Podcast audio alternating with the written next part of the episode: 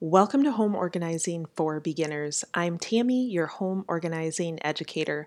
Today's microscopic home organizing topic is getting started. You want to get organized and stay organized, but if you don't get started, it'll literally never happen. The prospect of getting organized is exciting, it's motivating, but getting started feels overwhelming. The overwhelm causes you to quit soon after starting. It can even cause you to never start at all. In this episode, I'll share why you're struggling with getting started. I'll share what the solution is, why it works, and how you can implement it. Right now, you may feel ready to dive into getting organized or not. You may feel motivated or not. Either way, you know it needs to be done, but you aren't sure where to start because you feel overwhelmed. There's a lot of reasons we feel overwhelmed, but here are a few that directly affect your ability to start your home organizing journey. You get mixed messages from friends and family.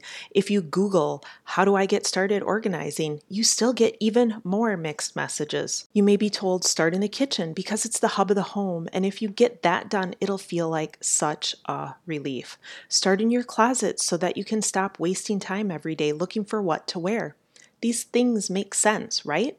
That's part of what contributes to the overwhelm and the confusion. But the truth is that anyone telling you what room to start in may or may not be right. It can be very overwhelming.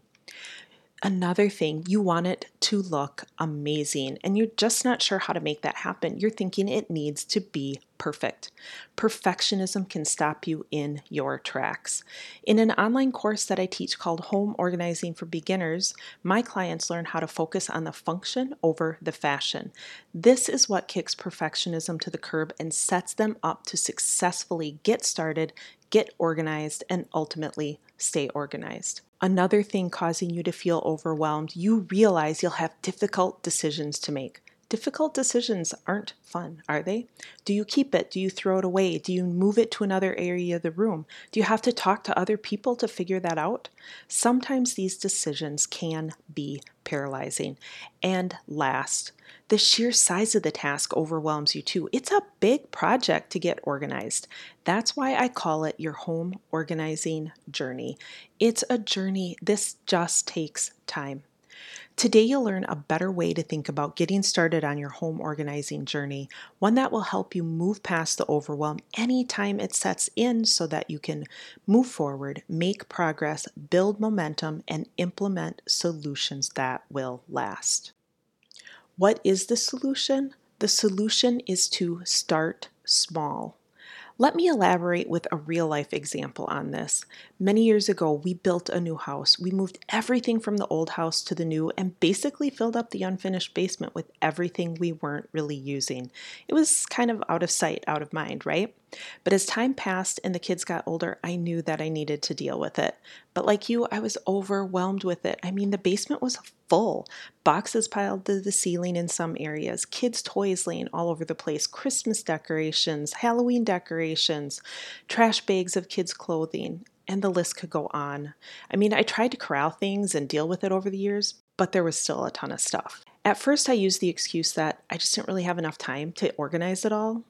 Then I was able to quit my job, and I was actually home alone a couple days a week, but I still couldn't bring myself to even get started on it. I would try. I would walk down there, I would stand in the middle of the massive mess and literally do nothing. It was just way too much to deal with.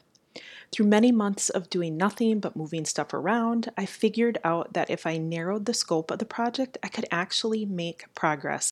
I broke the basement down into bite sized chunks. I started small. First, I split it into areas. Then, I realized that I could break it down even smaller. Box by box, shelf by shelf, I started sorting through everything, making decisions, and getting it all organized. In full transparency, the entire basement project probably took me maybe a year or a little bit more to do. I didn't work on it every day, just when I had time and actually had the motivation and energy to do it. Every day I worked on it, I started small every single time I walked into the basement to get it organized, I started small, okay? I didn't allow myself to consider the entire basement or even an entire room as an organizing project. I shifted to considering a box or a shelf or a drawer each as individual organizing projects.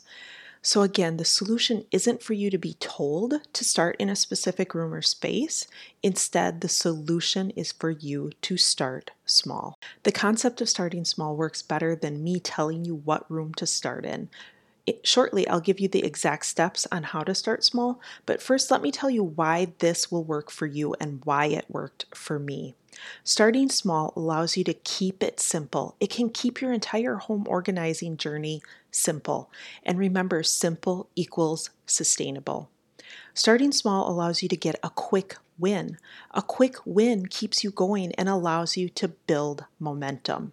When you build momentum, you're able to continue making progress over time, which leads to ultimately getting an entire space completed and allows you to move to another space if you so choose. Starting small considers you in the process of getting organized. Earlier, I mentioned how overwhelming mixed messages can be. Starting small allows you to ignore where others started in lieu of doing what works for you. This is integral to someone who is just getting started on their home organizing journey. So let's finally dive in to getting started. Don't overlook the simple solution.